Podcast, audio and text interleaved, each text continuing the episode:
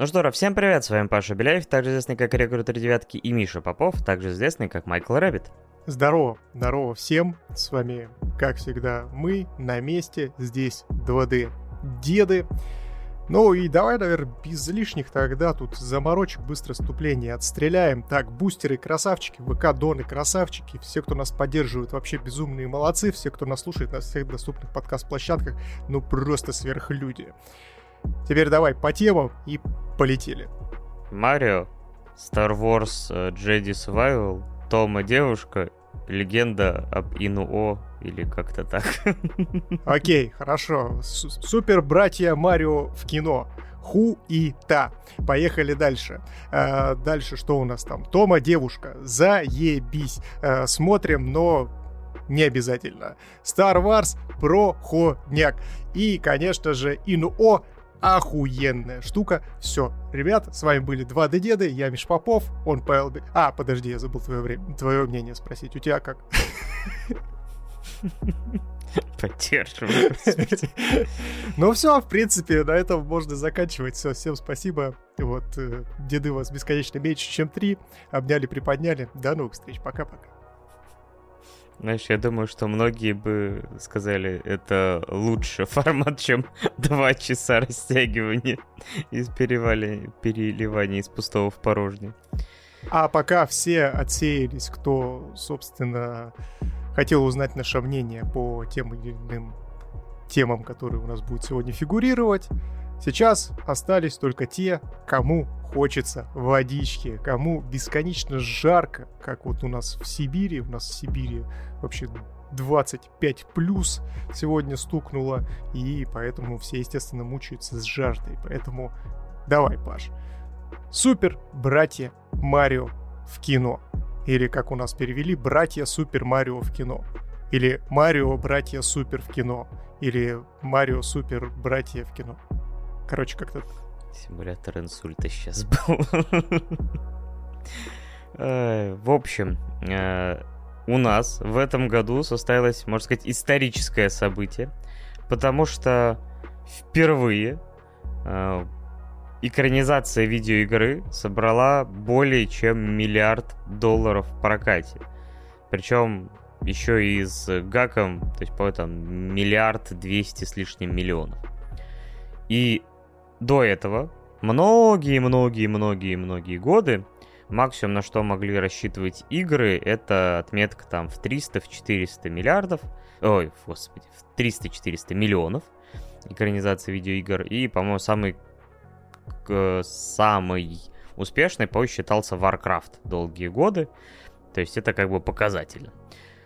Вот. И даже Марио не э, первый раз у нас оказывается в кино.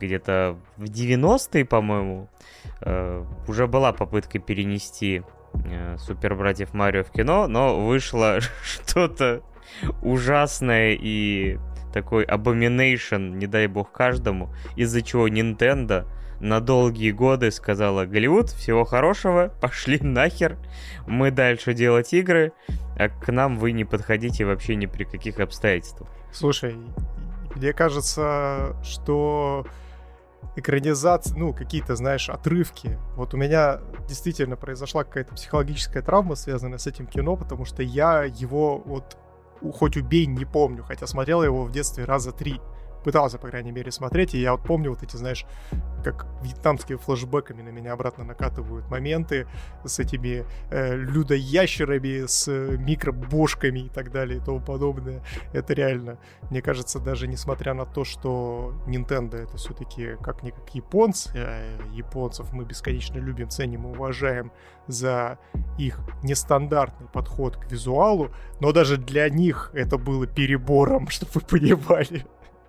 видимо. Ну тем более, что это вообще мало общего имело вообще с теми братьями Марио, которые были. Хотя, знаешь, наверное, э, те люди, которые экранизировали тогда, они думали, так, ну класс, у нас есть э, бренд, который известен по всему миру, весьма успешный. Э, а, собственно говоря, а про что мы будем снимать фильм? И вот что-то у их э, фантазия увела вообще не в ту степь что вот это стало бу- буквально похоронами вообще любых экранизаций Nintendo, опять же, на долгие годы. Причем забавно то, что, видимо, наши как раз-таки переводчики, которые адаптируют названия фильмов, они, по всей видимости, по этой причине братья вынесли в самую первую часть. То есть э, у нас в переводе «Братья Супер Марио в кино». А вот эта экранизация 1993 года называлась Сутья, «Супер Братья Марио». Видимо, настолько э, переводчики прекрасно понимают, что у людей может начаться какой-то невероятный ностальгический бэт-трип от того, если они увидят еще раз Супер Братья Марио в кино, вот это сочетание, что они решили переставить просто слова местами. А вот я, знаешь, из-за того, что сейчас ты сказал, у меня в голове очень странная аналогия, что типа, знаешь, прикинь, если бы у нас реально выходил официально э, братья Супер Марио, типа, не знаешь, такая странная рекламная кампания «Братья Бад... Бодровы». Багровы, точнее. Просто на экране, типа, Данила Багров, персонаж э, Сухорукова. То есть ты реально на полном серьезе думаешь, что аудитория у Данилы Багрова одинаковая абсолютно. абсолютно одинаковая, да. Ну, что-то в этом, наверное, есть, да, схожее. Да, причем даже взять, чтобы Наутилус, уже не существующий сейчас, переиграл мелодию Марвел. Точнее, господи, Марио. Я представляю, я представляю, как Наутилус Пилюс такие...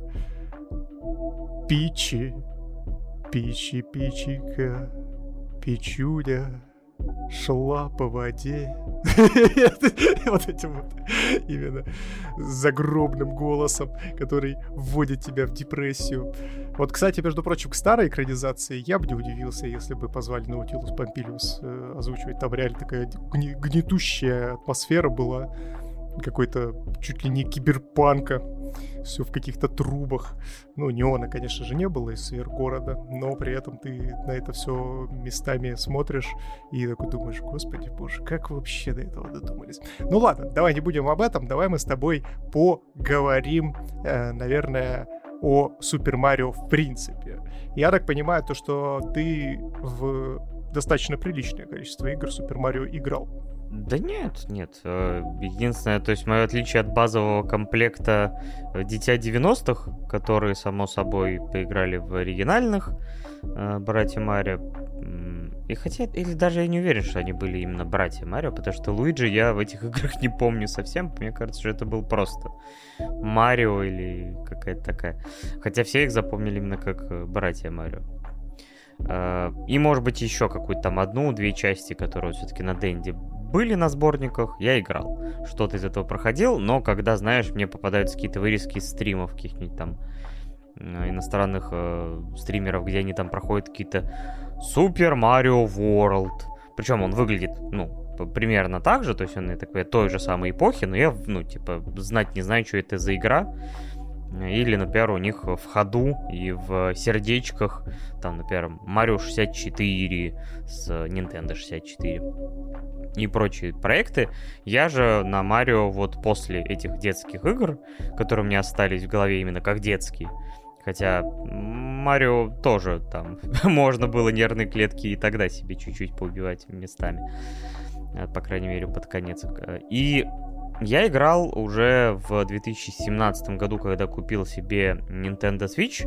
Я такой, блин, ну вот все, то есть критики, каждый раз, когда выходит новая игра по Марио, типа это все 10 из 10, там брать этот э, Galaxy, например, там тоже 10 из 10, там одна из лучших игр в истории, и та, и это. И такой, блин, а ты смотришь на нее, ну, типа, Марио и Марио только как-то что-то меняется, но все равно, типа, что в ней прикольно.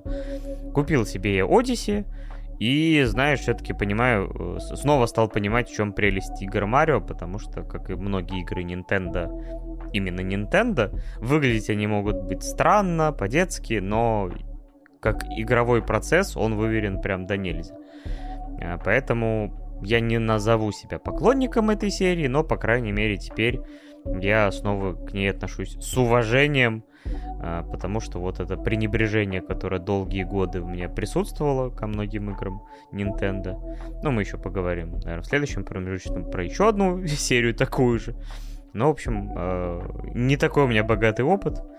А у тебя такой же или чуть побольше, поменьше? Не, ну я чуть-чуть побольше прикоснулся к игровой вселенной Марио, потому что я э, играл, ну, как и все, конечно же, на э, Дэнди Супер Марио Брос. Особенно мне всегда прикалывали вот эти, знаешь, там тысяча игр в одном картридже. Ты такой открываешь, а там, блин, просто больше 90% э, этих, эти, из этих игр это Супер Марио как раз таки. ты такой, вы меня где-то наебать пытаетесь, что ли? Но тогда я был малой. Ну, это от создателей 5D кинотеатров. 6D кинотеатров, 99 кинотеатров. Вот такому же принципу и тогда у нас картриджи были. А ручки того-то не, да? Как лю- любой 16D кинотеатр, как говорится. Вот. И э, потом я, конечно же, к Марио никак не прикасался, ну, потому что там уже пошла эпоха PlayStation 1, ну, точнее, была потом эпоха Sega, потом эпоха PlayStation 1, у меня там еще 3DO была, Dreamcast появилась и так далее. Ну, то есть где пощупать конкретно игры про Марио, эм, у меня платформы не было. И потом я уже в более сознательном возрасте, где-то лет в 19, я эм, приобрел себе китайскую консоль, которая называлась как-то там Хуянь, естественно, и на ней был эмулятор. Был эмулятор, там был эм, получается встроенный эмулятор геймбоя, NES, Sega, плюс дополнительно там можно было запускать игры от э, э DS и 3DS, и тут меня прорвало. То есть я, конечно, к тому времени был достаточно предвзятым игроком и думал о том, что, ну, блин, Марио — это что-то из прошлого вообще. Зачем к этому прикасаться? Ну, то есть, наверное, игры для детей какие-то, опять же. Но при этом, то есть, э, я запустив на тот момент Uh, как раз-таки New Super Mario Bros., uh, которая на DS выходила, 2D-шная. И я так кайфанул. Потом я после этого еще полез смотреть, что в принципе есть по оценкам у Супер, по оценкам у Супер Марио. Увидел, что там у Супер Марио World неплохие оценки, в него поиграл. Потом, естественно, Э, чуть дальше уже, когда там появилась Wii, я умудрился даже поиграть в Mario Galaxy, плюс дополнительно еще я там рубился в Mario Kart, и Mario Kart я до сих пор всеми фибрами души люблю, ценю и уважаю. Это восхитительная игра, особенно как party game на несколько человек, если вы вдруг 30 э, плюс летние деды и лбы, как мы, и вдруг на какой-то из вечеринок вам захочется э, что-то прикольное поиграть, и у вас рядом есть ноутбук или компьютер, поставьте себе эмулятор, установите туда любой Mario Kart абсолютно, и запаситесь несколькими джойстиками. И я уверяю, что ваша вечеринка просто преобразится до неузнаваемости. Ну и последнее, я вот э, во что играл, это Super Mario Odyssey, который на свече выходил, когда у меня еще свеч был на руках. Я его полностью прошел и ни о чем не жалею. Просто восхитительная игра от и до. Без каких-либо но вообще. Ну, ладно. Облизали мы Супер Марио со всех сторон. Единственное, здесь еще стоит добавить то, что если вы примерно так же, как и я там, в свои 19 лет, очень предвзяты на данный момент к Супер Марио, то банально знаете, что это одна из самых прибыльных и самых гигантских медиафраншиз на данный момент существующих. И это касается даже не только видеоигровых, но и как бренда глобального в лице Марио в целом. И это вообще один из самых, наверное, узнаваемых персонажей по всему миру как таковой. Насколько я помню, последние данные по отчету франшизы Марио был то, что они там зарабатывают 32,5 миллиарда долларов э, чисто на видеоигровой своей истории, продажи видеоигр, а то, сколько они зарабатывают на мерчендайзе и прочих сопутствующих товаров, одному только богу известна эта цифра, потому что, мне кажется, там в три или в четыре, возможно, даже раза больше. Вы можете удивитесь, что уже прошло столько времени, а мы ни раз ничего не сказали про фильм. А, а потому что это ни хрена не фильм. Студия Illumination, а, которая до этого выпустила Миньонов, всеми так любимыми и ненавидимыми одновременно, а, но при этом собирающими огромные деньги, при этом не самыми большими затратами, потому что они никогда не упарываются в реалистичный графон, а, и поэтому их экранизации, точнее их а, проекты довольно небольших денег стоят.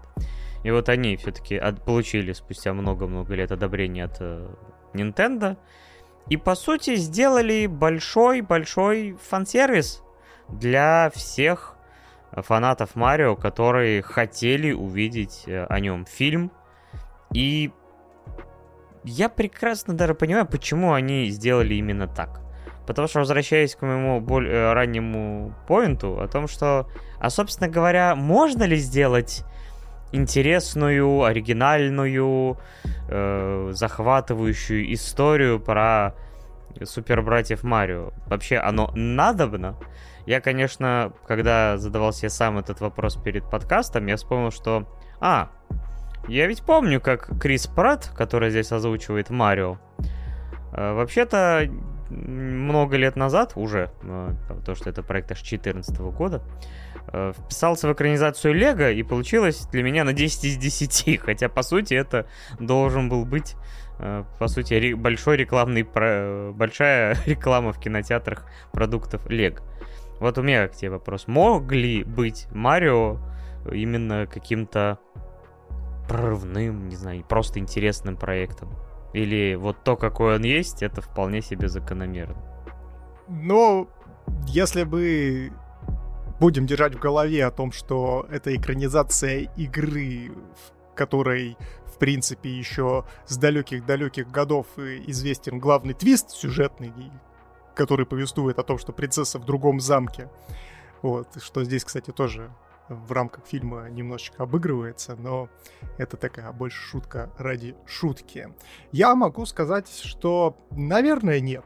Наверное, что-то прям сверхсерьезное выдавать по данной франшизе, это было бы вполне вероятно э, таким, знаешь, попаданием в молоко, то есть кого-то бы это попало, в кого-то бы это не попало, и, естественно, Nintendo, они как это правильно сказать-то, как бы так правильно выразиться, чтобы не обидеть большую N, потому что большая N очень обидчивая, и она может запросто на Ютубе наш подкаст уничтожить.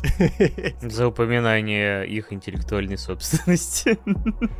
Да, наши жопы станут их интеллектуальной собственностью, собственно.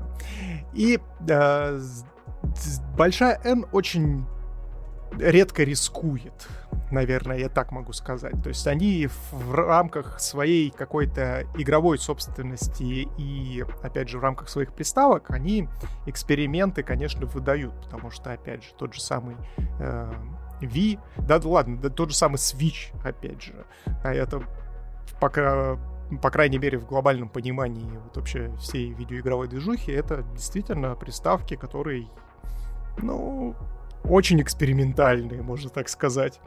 Вот, по крайней мере, на бумаге. Ну, то есть они прям выступают как они, знаешь, выступают прямо новаторами. То есть вот насколько они консервативны в своих играх в некоторых из сериях, вот настолько они пытаются рисковать и пробовать новое, только получается через раз. Э, привет э, Wii U, э, привет, что у них еще там было, господи, GameCube тоже. Но при этом, опять же, то есть здесь, э, как говорится, палка о двух концах. То есть, с одной стороны, можно пожурить э, Nintendo и всех причастных к э, очередной экранизации Супер Братьев Марио в кино за излишнюю за излишнее аккуратничество, так сказать. Но, с другой стороны, я прекрасно понимаю, почему а, это сделано именно так, и почему именно, допустим, Illumination смогли выбить себе права на выпуск данного фильма. Потому что Illumination — это глобальная и гигантская доильня в формате господи, как они, ну, студии, э, студии, которые выпускают 3D мультфильмы. Студия анимации. Вот. И никто, опять же, из нас э, не скажет ничего плохого про Illumination, потому что они придумали миньонов. Миньоны — это персонажи, которые сейчас, э, да и ладно сейчас, начиная с выхода первого гадкого «Я», если мне не изменяет, это был год 2012 или 10 они разорвали в пух и прах все. Они столько денег подняли на том же самом мерчендайзе, что, мне кажется, эм, они могли бы просто студию закрыть и банально выйти, поставить большой ларек или гипермаркет, мол с миньонами, и, и у них бы все в жизни получилось. Вот. Настолько они хороши в рамках своих, э, во-первых, арт-команды и со, в рамках создания персонажей, также и маркетинговой истории, э, которую они тут раскручивают во все поля. И почему это может их оправдывать? Потому что, опять же, они четко оценили целевую аудиторию, о том, что Марио — это большая франшиза, которую любят все от мала до велика. И логично предположить, что и охват у данного фильма должен быть максимально широкий, чтобы те, кто раньше играл в игры, кто действительно фанат, они там считают все отсылки, фан-сервис, вот это вот все. А самые маленькие которых, естественно, приведут родители в кино, для того, чтобы смотри, это Марио, я в него в детстве играл, тоже получит максимальное удовольствие от незатейливой истории, которая в основе своей максимально тривиальна, но я не могу сказать то, что она не содержит в себе какой-то, знаешь, души, что ли, или какой-то морали. То есть это, да, очень простая, утрированная история про э, то, как э, ребята из лузеров, превозмогая, э, осознавая какие-то свои слабости, работают над ними, и в конце, конечно же, все приходит к красивой сказке. Но я здесь, знаешь, э, что могу сказать? Мне в целом, на самом-то деле, Марио понравился. И понравился он мне, потому что, во-первых, он в себе содержит достаточно неплохой юмор. Мне сразу же вспоминается вот этот персонаж э, радостный депрессив. вот этот вот, кто он там получается, то ли призрак, то ли кто, такая синяя звездочка, которая э, пытается говорить э, очень позитивным голосом очень и очень депрессивные вещи. Я прям в этом, знаешь, такой себя немножечко считал. Да, это лучший персонаж и самые классные шутки, которые действительно разрывали зал. Это был он. А, я не помню, он, по то ли из Galaxy, что-то там Лу, Луни, Луми, ладно, неважно. Я, к сожалению, уже с трудом вспоминаю, что там было в мультике, потому что смотрел-то его в конце апреля, то есть уже месяц прошел. Но вот он не так давно появился в сети, и вот мы смогли его оценить. Плюс мне, честно говоря, понравились даже некоторые экшен-моменты. Потому что особенно с такой Mad Max на минималках э, в виде картинга по этим радужным... Слушай, а ты, а ты заметил то, что это прям реально амаш? То есть это детский Mad Макс. Лишь по той причине, то, что здесь даже сюжетная канва абсолютно так же строится. То есть они поехали на какой-то остров для того, чтобы э, там кого-то найти. Э, их нашли, поехали, в итоге вернулись ни с чем, и все, и мы на той же самой сюжетной точке, как и в Максе примерно. Да, а, это действительно. То есть, ну, как бы, опять же, тут э, люди, которые это делали, они действительно понимали, что они делают, и иногда они добавляли вот как персонажа вот этого депрессивного, абсолютно осознанно, на кого он там будет работать, вот эти вот э, элементы к Марио Карт, которые они перемешали вот с Мэд Максом довольно органично. Или же, например, э, вот это вот мемная песня про Пич в исполнении Джека Блэка, потому что Баузера здесь озвучивает именно он. А он человек, который умеет и в юмор, и в пение. У него даже своя группа The Nation D. Donations. Ну, в общем, многие их знают за их юмористические песенки, правда. Им столько лет, что, думаю, многие наши слушатели даже знать не знают, кто они. Вот, кстати, ты хорошо, что сказал про Джека Блэка, потому что он для меня затащил вообще весь фильм. Просто весь фильм затащил именно он. Ну, ты в оригинале смотрел. Тем более я это в озвучке смотрел, поэтому Джека Блэка не слышал, никого другого. Потому что для меня Джек Блэк это, безусловно, талантище на 100 из 10, который своей вот этой безупречной харизмой, которая сочится из всех щелей, даже если он не будет фигурировать в кадре, а будет озвучивать э, персонажа мультфильма, заберет все внимание на себя. Это просто восхитительно. Я вот каждый раз, э, когда смотрю проекты с Джеком Блэком, я восхищаюсь его талантом. Просто замечательно. Вот это... И песня про Пичи, это вообще восхитительная. Да, но с другой стороны, я сижу, типа, такое ощущение, что лучше бы вы Луиджи на сиквел оставили, потому что его нахождение в фильме это вообще какой-то нонсенс, потому что он вначале улетает по сюжету в какую-то другую, в другой мир от Марио. Марио попадает в это грибное государство, а, а Луиджи просто, видимо, сделал, ну, его это похоже, вот этот замок и вся эта локация, это похоже отсылка к Луиджи Мэншенс, в которой я не играл, и могу только догадываться, что, возможно, это отсылка к нему. Потом он попадает к Баузеру, то есть, типа, он большую часть времени даже ни хрена вообще не делает. То есть, э, супер, в кавычках, братья. Да. Э, я думаю, что это тоже сделано все неспроста, вполне вероятно то, что в сиквеле мы как раз-таки увидим противостояние двух братьев, и будет вот этот знаменитый мем интегрирован, где э, объясняю, объясняю для тех, кто не шарит за мемы в Марио. Э, в Марио карте в одной из частей эм, была сделана такая заставочка, где тебя очень медленно на карте своем обгоняет Луиджи и таким, знаешь, злобным сатанинским взглядом в твою сторону так поворачивается и смотрит. Вот, мне кажется, ради этого они банально вот эту всю сюжетную линию с Луиджи и добавили сюда, чтобы во втором фильме обыграть этот мем. Если этого не будет, если этого не будет, Illumination, вы зря едите свой хлеб. Я зря вас нахваливал.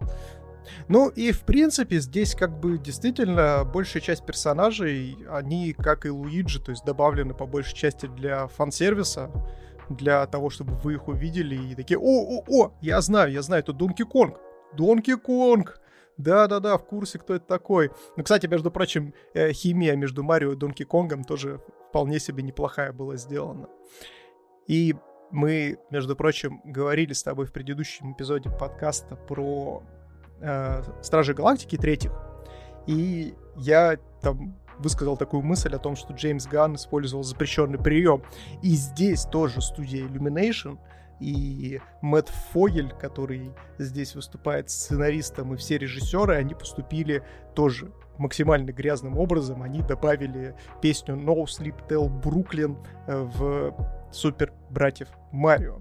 Но, но это так не сработало, потому что они добавили такую достаточно драйвовую, но при этом по темпу неподходящую композицию в самое начало фильма, и где обыграли как раз-таки вот эти, знаешь, э, уровень Марио, только настройки. Вот. И это выглядело, ну, как-то странновато. Я немножко кринжанул с этого момента, поэтому э, с, со стопроцентной уверенностью вам заявляю о том, что если вы добавляете такую замечательную легендарную песню Beastie Boys, как No Sleep Till Brooklyn, э, в любой фильм и думаете, что она подойдет, нет, ребят, это так не работает. Мне, кстати, этот момент э, запомнился, отложился. И вообще, как бы, использование музыки, которое, правда, знаешь, уже подзатаскали за последнее время многие блокбастеры, э, но некоторые из этих сцен вполне себе работали. Например, когда Марио обучался под Анида Хиро, по-моему, там использовали что там. Да, да, по-моему, что-то из этого. Вот. И как бы хоть это и банально и уже заезжено, но опять же, для такого фильма, от которого ты ничего особо не ждешь, многие эти моменты на меня так или иначе сработали. И в целом, Я тоже склоняюсь к тому, что я неплохо провел время. Это ни хрена вообще не шедевр.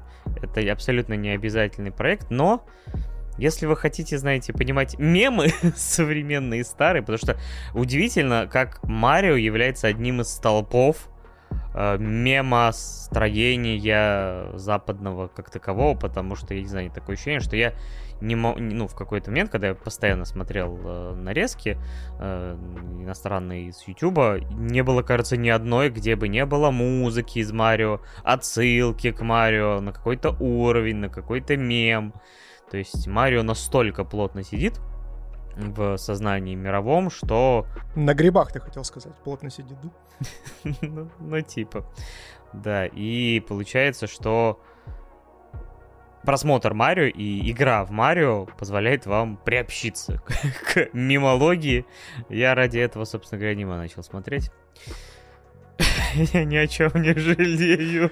Э, но при этом здесь опять же, то есть стоит заметить о том, что мы вот говорим про тот же самый там фан-сервис, фан-сервис, фан-сервис, фан-сервис, фан-сервис, фан-сервис, но в принципе то, как они цепляют какие-то куски уровней, какие-то отсылки делают на какие-то вещи, обыгрывают с каким-то юмором и так далее и тому подобное, это, в принципе, все смотрится достаточно уместно и цельно. То есть, если, э, допустим, вспоминать там первому игроку приготовиться, который тоже строился на фан-сервисе, и там банально добавляли просто каких-то э, персонажей из видеоигр для того, чтобы ты такой, о, о, о, вот, смотри, смотри, Батлтоц, Батлтоц, или что-нибудь типа того, или там Меха Годзилла, они хрена себе, вот это я знаю, да, вот. И в принципе, если бы ты убрал все эти отсылки, то первому игроку приготовиться уже не был бы так ценен, как э, фильм, то Суру, Супер Братья Марио, если ты уберешь все эти отсылки, то банально просто фильма не будет. То есть они настолько здесь хорошо и грамотно интегрированы, что вот сказать то, что даже э, какие, ну, есть тут какие-то проходные моменты, либо как-то все сильно растянуто, я бы не сказал. Для меня это действительно такой цельный, максимально ураганный опыт, который я залетел, в меня побросались э, классными отсылками, знакомыми персонажами, э, крутыми амажами, неплохим юмором, э, яркими цветами и так далее и тому подобное на протяжении полутора часов. И я остался в итоге на финальных титрах с мыслью о том, что, блин, а ничего так? Как аттракцион, безусловно, лайк.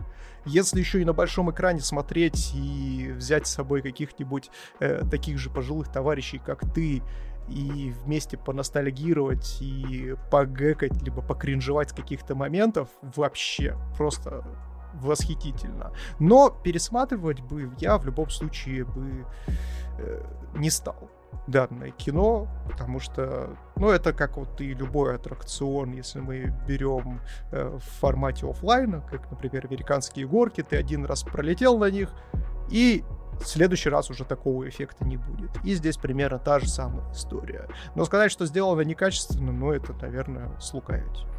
Ну что же, мы ставим этому проекту. Я от себя, наверное, готов выдать семерочку, ну там 6,5-7, и Скорее посоветовать его для легкого, ненапряженного проведения полутора часов. Да, я, безусловно, тоже от себя поставлю семерку.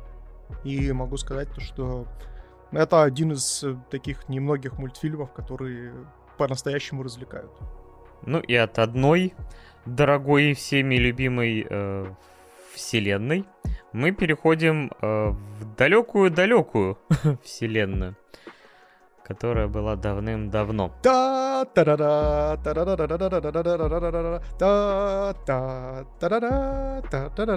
А, это, это Игра Престолов, простите. Я сейчас думаю совсем, где дед поехал. Да. Давным-давно в далекой-далекой галактике в общем, существовал такой альманах под названием Star Wars Visions или Звездные войны видения, которые мы обсуждали в одном из эпизодов своей, своего подкаста, а конкретно первый сезон данного сериала. И тут нежданно, негаданно, причем я узнал э, о появлении второго сезона от тебя, по-моему, если мне не изменяет память, потому что, ну, вообще никто нахрен о нем не, не говорил. То есть это был действительно какой-то большой-большой секрет и большой-большой сюрприз для всех. Вышел второй сезон Star Wars Vision, который мы сейчас с тобой и обсудим. Извини, просто я вообще игру собирался обсуждать.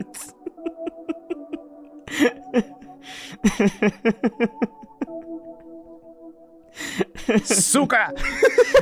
Я даже... Я... Простите, простите, простите, простите, простите, простите, простите. Я, я сейчас это су- судорожно листаю, ли, листаю свой блокнот с подводками. Сейчас, сейчас, секундочку, секундочку. Э, а, вот, вот, вот.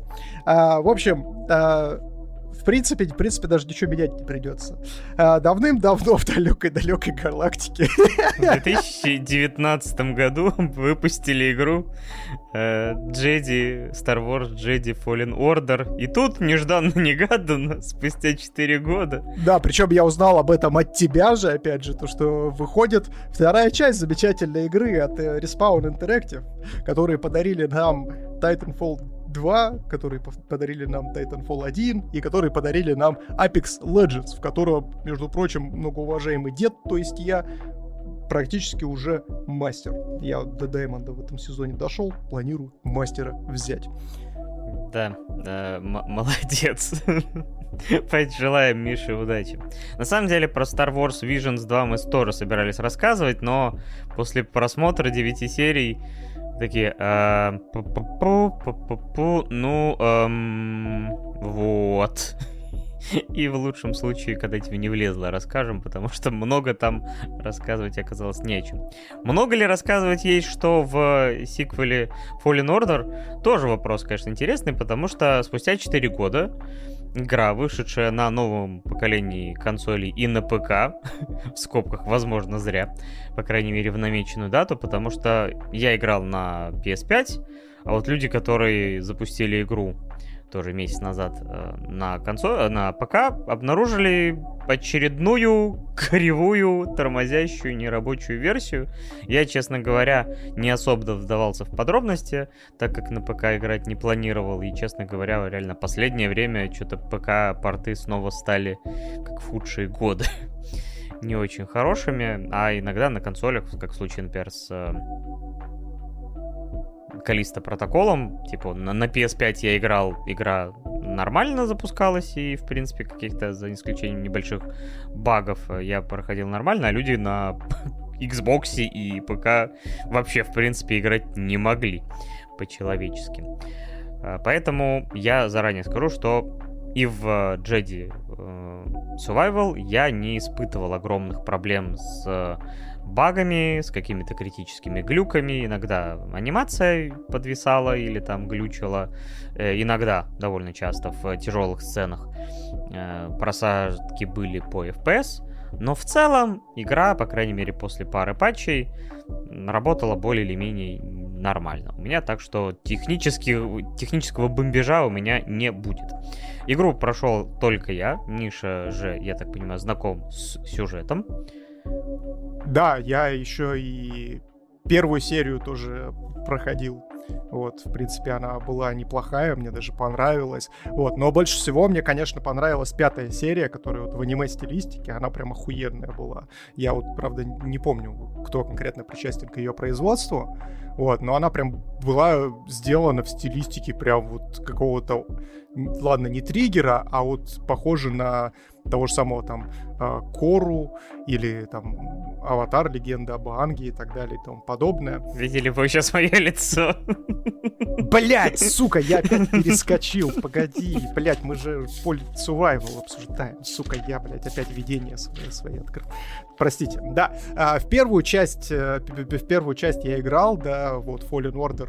В принципе, в принципе, я был даже очень приятно удивлен э, тем, что Respawn Interactive, которые всю свою сознательную жизнь делали э, first person шутеры и в этом преуспели. И причем и в жизни, когда они были респаун, и когда они были, собственно говоря, частью э, Infinity Ward, которые занимались основной серией Call of Duty. Да, да. За Titanfall 2 до сих пор респекты во вселенную летят. Надеюсь, когда-нибудь они к нам вернутся, но это не точно. Но что самое удивительное, что, например, э, вот эту акробатику тайтанфоловскую, где типа ты через а, бежишь по одной стене, бежишь по другой стене, там что-то начинает двигаться, меняться, они решили такие, блин, нам нравится эта фишка, поэтому, например, в Star Wars Jedi Survival этого бегания по стене и вообще какой-то многоуровневой акробатики дофига и более, только единственное, что, ну, одно дело шутер, и в шутере акробатика, ну, иногда выглядит довольно так, не то чтобы чужеродно, но экзотически, то, да, в таких приключенческих играх это неотъемлемая часть. И это понятно почему, потому что если вас не укачивало в Titanfall 2, то вы неправильно играли в Titanfall 2. Вот. И возвращаемся к моему удивлению о том, что они, несмотря на то, что специализировались на first-person шутерах, они сделали очень даже неплохой экшен от третьего лица. И ладно бы это был бы просто экшен, это полноценная метроидвания как таковая. Э, конечно, в Fallen Order это, наверное, не так сильно чувствуется, как в Survivor, но это будет мой следующий вопрос э, к тебе. В общем, Fallen Order — огонь. Если вдруг вы любите Souls-лайки, то можете попробовать. Если вы любите Metroidvania, то можете попробовать. Если вы любите Star Wars, то обязательно попробуйте, потому что тот же самый Fallen Order — это, ну, одна из э, наверное, лучших игр по Звездным войнам за последнее время, как минимум. Ну и, конечно же, к тебе, Паш, тогда вопрос, который я уже озвучил, о том, что насколько Survivor у нас непосредственно Metroidvania, насколько они углубили механики, игромеханические игру. Ну, слушай, мне все-таки казалось, что элементы Metroidvania они, ну и в первой части, и здесь, они таким являются дополнительным элементом и стимулом для исследования локаций. Э, если в первой части локации были довольно небольшие, их было не так сложно изучать, то здесь хоть их и немного, потому что тут планета раз-два и обчелся, но зато они сделали их полуоткрытыми, то есть там есть такие хабы, условно, которые тебя могут привести в эту пещеру, в эту локацию, причем довольно в разной. И чем больше ты там прокачиваешь свои способности по сюжету, чем э, больше ты получаешь каких-то способностей, тем больше мест ты можешь открыть, и тем больше ты можешь прокачаться или получить какую-то там, опять же, там косметику, скилл-поинт э, и так далее и тому подобное. Но вот в метроидваниях нормальных, ну, как сказать, привычных, э, это все-таки влияло и на сюжет. То есть здесь же тебя нету такого, что ты не пройдешь дальше, пока не получишь э, спеца... ну, в, скажем так, какую-то новую фишку. Ну, то есть, да, ты можешь, скажем так, ты получаешь его по сюжету, и дальше ты проходишь, и уже эти не сталкиваешься с проблемой. Но в целом это все равно чисто такая, скорее, приколюха и для большего стимулирования исследования локаций нежели как какой-то элемент геймплея, поэтому я бы не называл все-таки э, вот эту серию э, Джеди именно Метроидвани. То есть вот если мы говорим про Souls-like, то тут его, конечно, побольше, потому хотя он тоже такой, это такой базовый, то есть это игра, которая может вас познакомить с основами данного жанра, потому что здесь, э, во-первых, ты всегда э, привязан к точкам медитации, которые выполняют э, функцию костров из DS. Враги здесь гораздо более, скажем так, умелые и пряморукие. Опять же, как это бывает и в серии Dark Souls. То есть тут иногда стычка с обычным врагом или с группой вполне может при вашей невнимательности и расхлябанности может привести к тому, что вы как раз отправитесь на респаун. Интерактив. Вот, поэтому я считаю, что вот здесь э, игра действительно выступает как таким э, входным порогом для людей, которые боятся э, ds и всяких Bloodborne и Секера, потому что здесь, в отличие от тех проектов, можно настраивать уровень сложности. И я например, первую часть прошел по на четвертом из, пятого, из пяти уровень сложности, то есть я, не, как напоминаю, ни хрена я не хардкорщик, И вторую я тоже в, включил на таком же уровне сложности. И то ли, типа, из-за того, что это, ну, базово похожая игра, как и предыдущая, как нынче говорят, DLC за 70 долларов. Но мне играть стало гораздо, ну, то есть как-то попроще. То есть я почти не испытывал, кроме там финального босса, а, практически никаких сложностей, при том, что в первой части я отлично помню, как а, меня там, типа, дед на, там это Датамирский был какой-то там ситх, меня он просто трахал очень-очень долго, и упорно. И я там ходил к нему на стримы как на работу. И некоторые там эти сестры-инквизиторши, особенно финальные, мне тоже нервов попортили. А вот здесь такого вообще практически не было, что, наверное... То есть я сомневаюсь, что я стал за эти 4 года лучше играть. Скорее всего, просто игра стала попроще. Хотя слышал где-то, что вот, например, последний э, уровень сложности, он вообще какой-то там сложнее некуда, но черт его знает, не пробовал.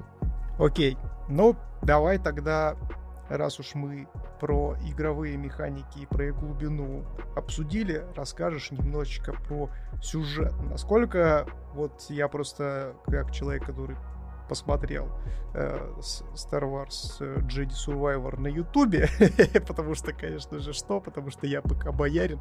А играть на ПК с подобной оптимизацией, это ну его нахер, как говорится. Нервы дороже. Ну, кстати, раз ты упомянул упомя...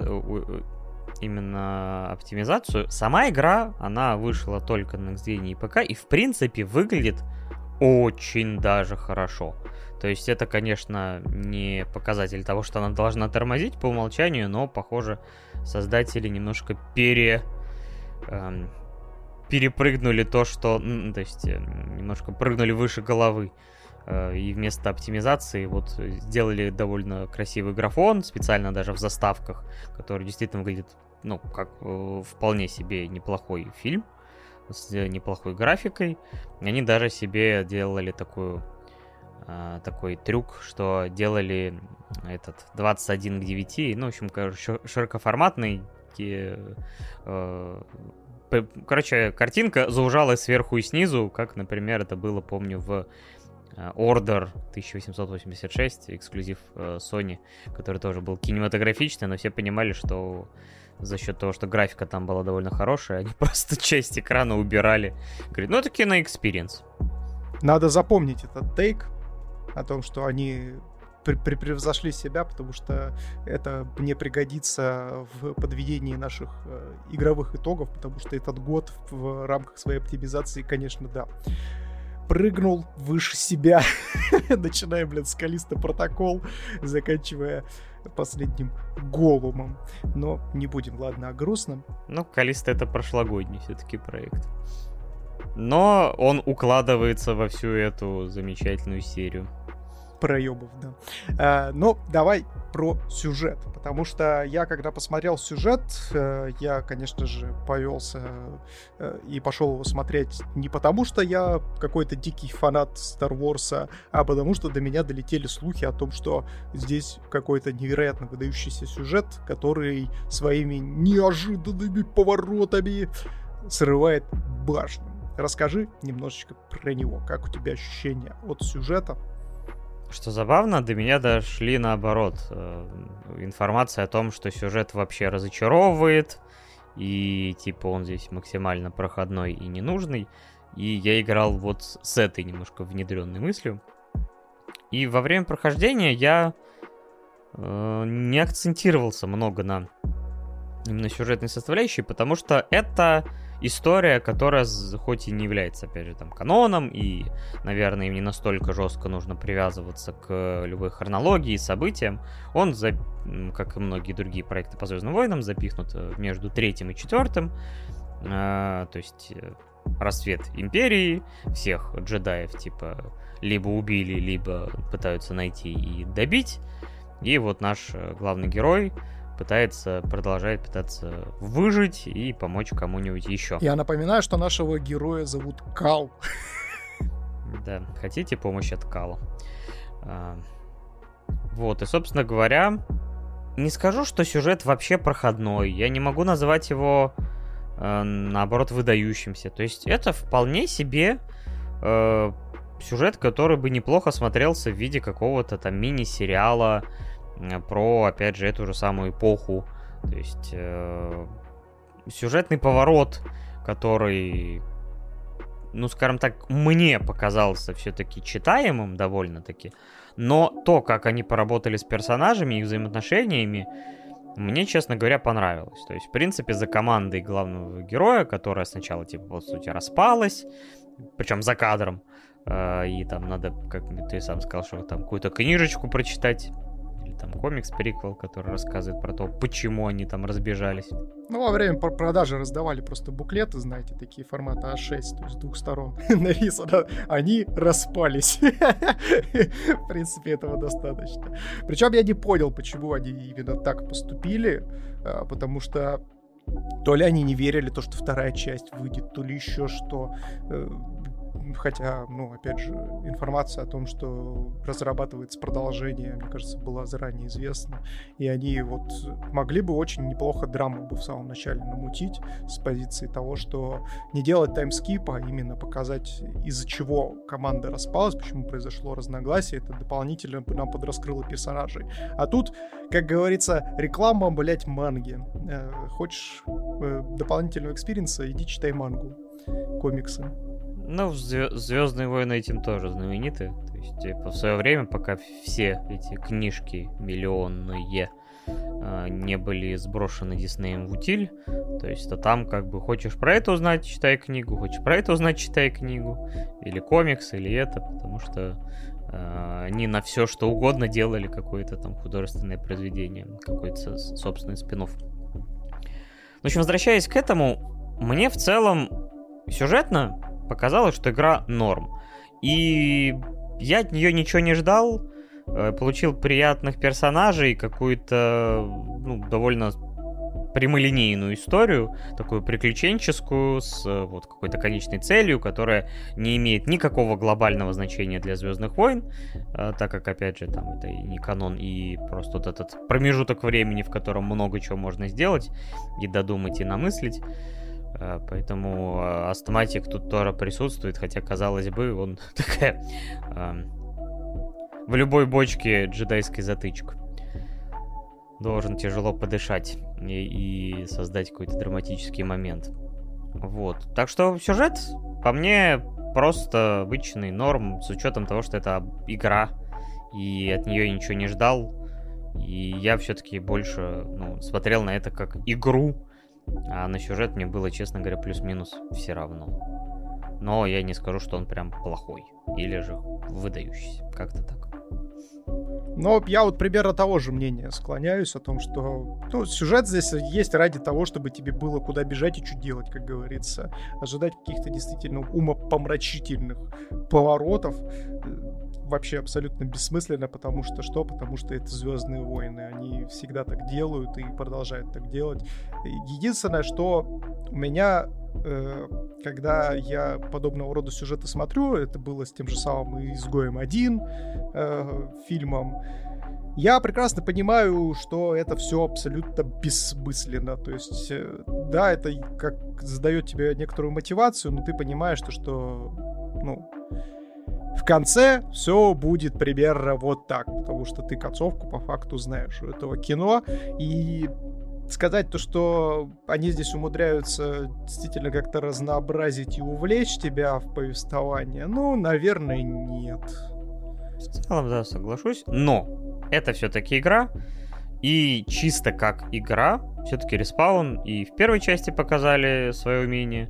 И в этот раз, в принципе, я тоже остался скорее доволен, потому что, во-первых, махать мечом, перемещаться вот этими огромными прыжками и все эти акробатические чуды выполнять, то есть базовые функции, которые выполняет джедай и должен выполнять, они все сделаны вполне себе хорошо.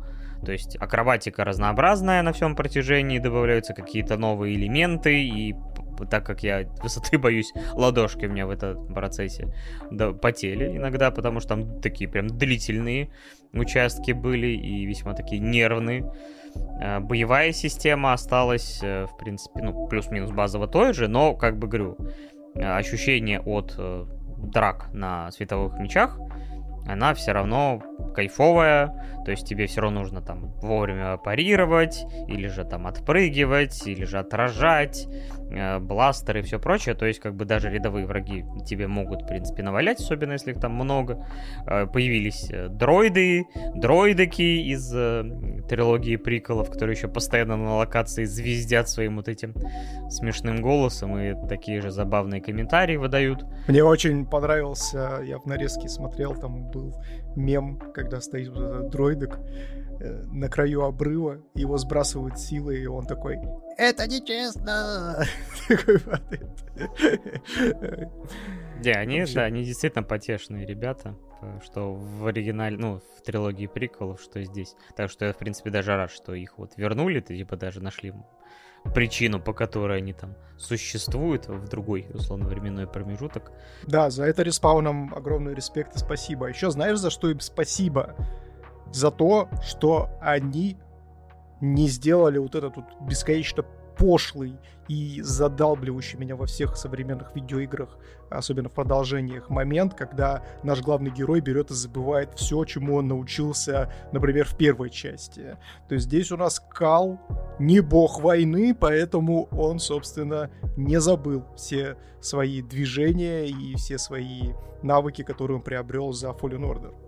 Да, это прикольно, то, что у нас, получается, действительно он уже прокачанный э, джедай, но, что называется, не достигший прямо величия какого-то там скайвокеровского, э, поэтому ему есть куда еще расти, но приятно, что ты там и прыгаешь высоко, там и всякие приемы уже знаешь, и это только добавляется. Единственное, что там, конечно, не так много добавляется, но есть, опять же, система с разными стойками, которые, опять же, там кто-то сказал, как ты, что, опять же, не канон, но ребята, либо все-таки веселье и проработанные элементы, либо все канон и канон. Иногда все-таки, особенно когда это ни- никакого значения для вселенной не имеет общего, можно, мне кажется, и подотпустить вожжи вот этого всего. И просто получать удовольствие от разнообразия, потому что иначе все это будет просто одинаковым и однообразным. Вот. И я также хочу похвалить э, за то, что мне было интересно исследовать локации, э, постоянно находить какие-то бонусы, прокачку. Единственное, что, конечно, некоторые элементы меня подбешивало, что я, по сути, просто открывал дополнительные э, косметические элементы для меча, для это, очередную бороду для Кала. Ну вы поняли. Забавно, да, то, что ты такой идешь в локацию, которой ты никогда, блядь, в жизни не был, в первый раз прилетел на эту планету, бежишь такой себе спокойно, заходишь в какую-то пещеру размером с мою бывшую, и такой, о, блядь, так я ж тут бороду свою оставил. Такой, блядь, дай заберу. В общем, подытоживая, потому что много я, честно говоря, не вижу смысла говорить, это достойное продолжение довольно крепкой игры, которая в целом, мне кажется, все-таки лучше графически, но, к сожалению, пострадала оптимизация довольно сильно из-за вот этого скачка. Э, она, в принципе, хорошо играется, сюжет в ней вполне себе нормальный. То есть, если не ждать от нее, что называется, чего-то из высшей лиги, э, и с учетом того, что дорогих, больших приключенческих игр, тем более по, звездных по Звездным войнам, не так много, ну, я считаю, что этот проект все-таки достоин внимания. Тем более, что у EA, за последние годы, кажется, Resp... остался только Respawn, который тянет на себе вообще чуть ли не всю студию, за исключением, ну, за э, если не считать всякие, опять же, футбольные, хоккейные и прочие симуляторы, которые всегда были их кормушкой, и какие-нибудь майкбилки. Поэтому я рад, что они в свое время дали добро на предыдущую часть. Э, не знаю, нужна ли там, условно, третья часть, э, но мне кажется, что если это была снова успешной, то э, она себя не заставит ждать. Опять же, но им тогда придется постараться, чтобы оправдать. Потому что, по мне, это просто крепкий проект на, ну, в моем представлении, на 8 баллов. Кто-то оценит пониже, но я, в принципе, за те 20 часов, которые провел в игре, неплохо, сказать, эти, эти часы и провел. Да. Ну и, наверное, финальный вопрос тебе задам. Лучше ли Survivor, чем Fallen Order? Думаю, что немного.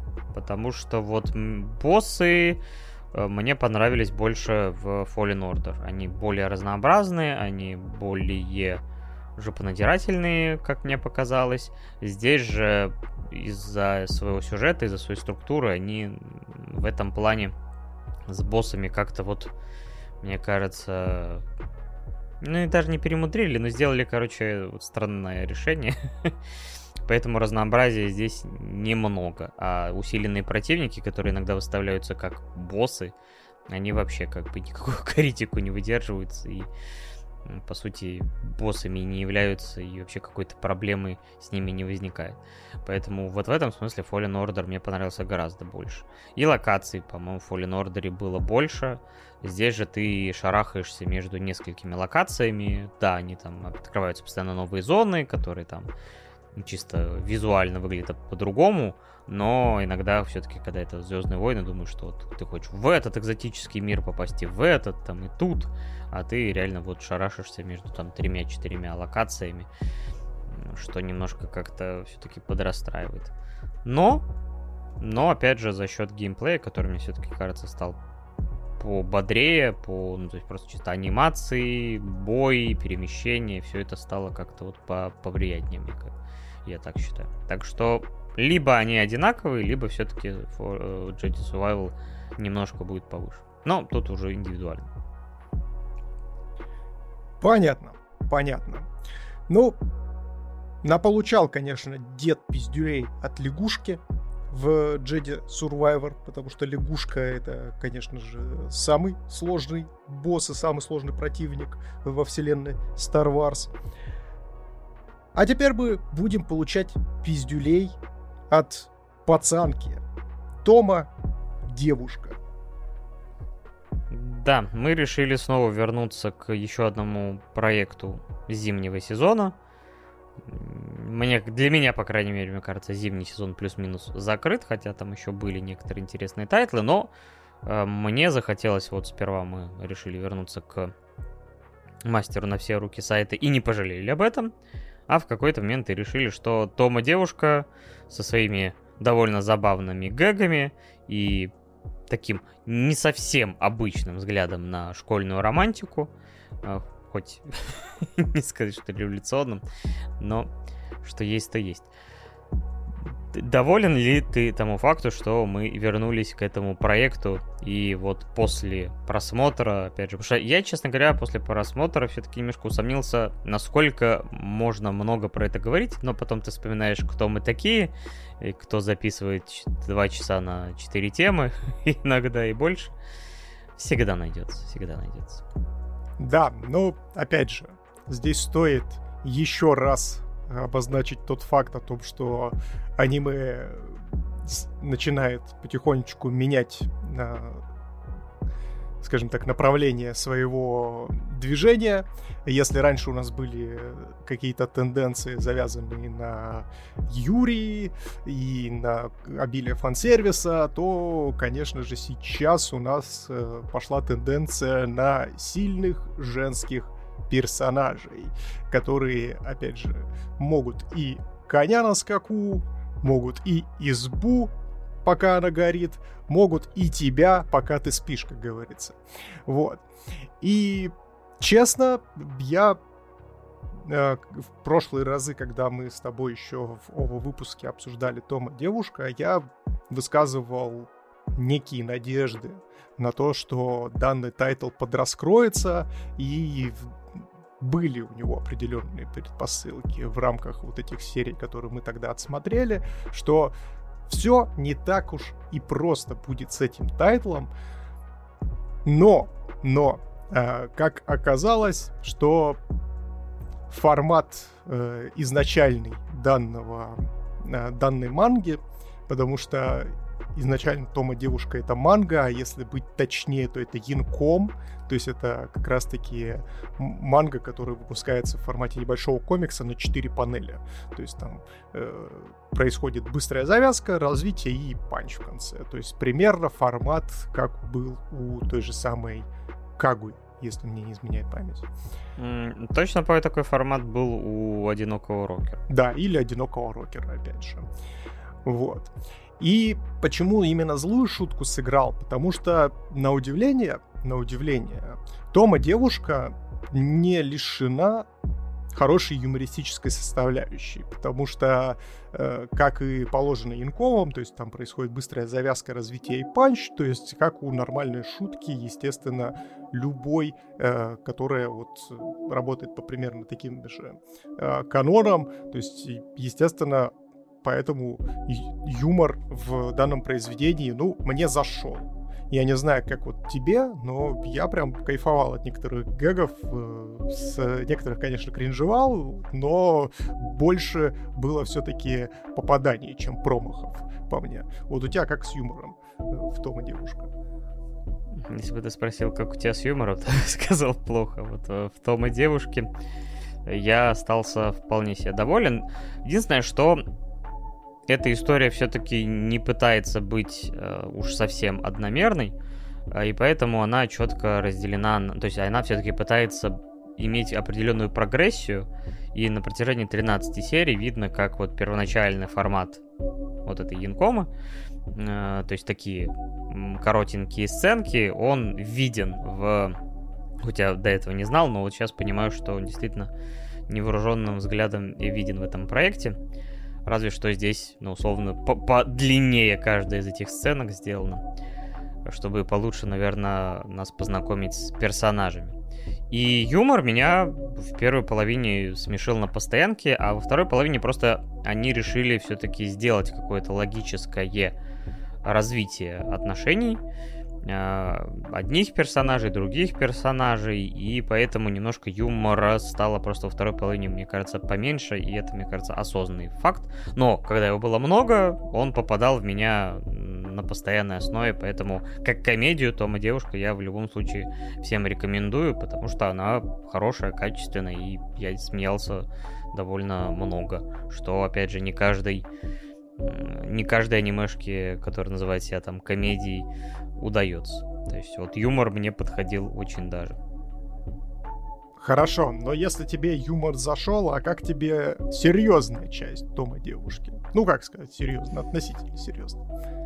Mm, ну, скажем так, тут, наверное, все-таки я получил меньше удовольствия, чем от комедийной, потому что там нам, опять же, и подраскрыли персонажа Кэрол, подраскрыли Гунда, но не настолько подраскрыли чтобы это вызывало дикий интерес.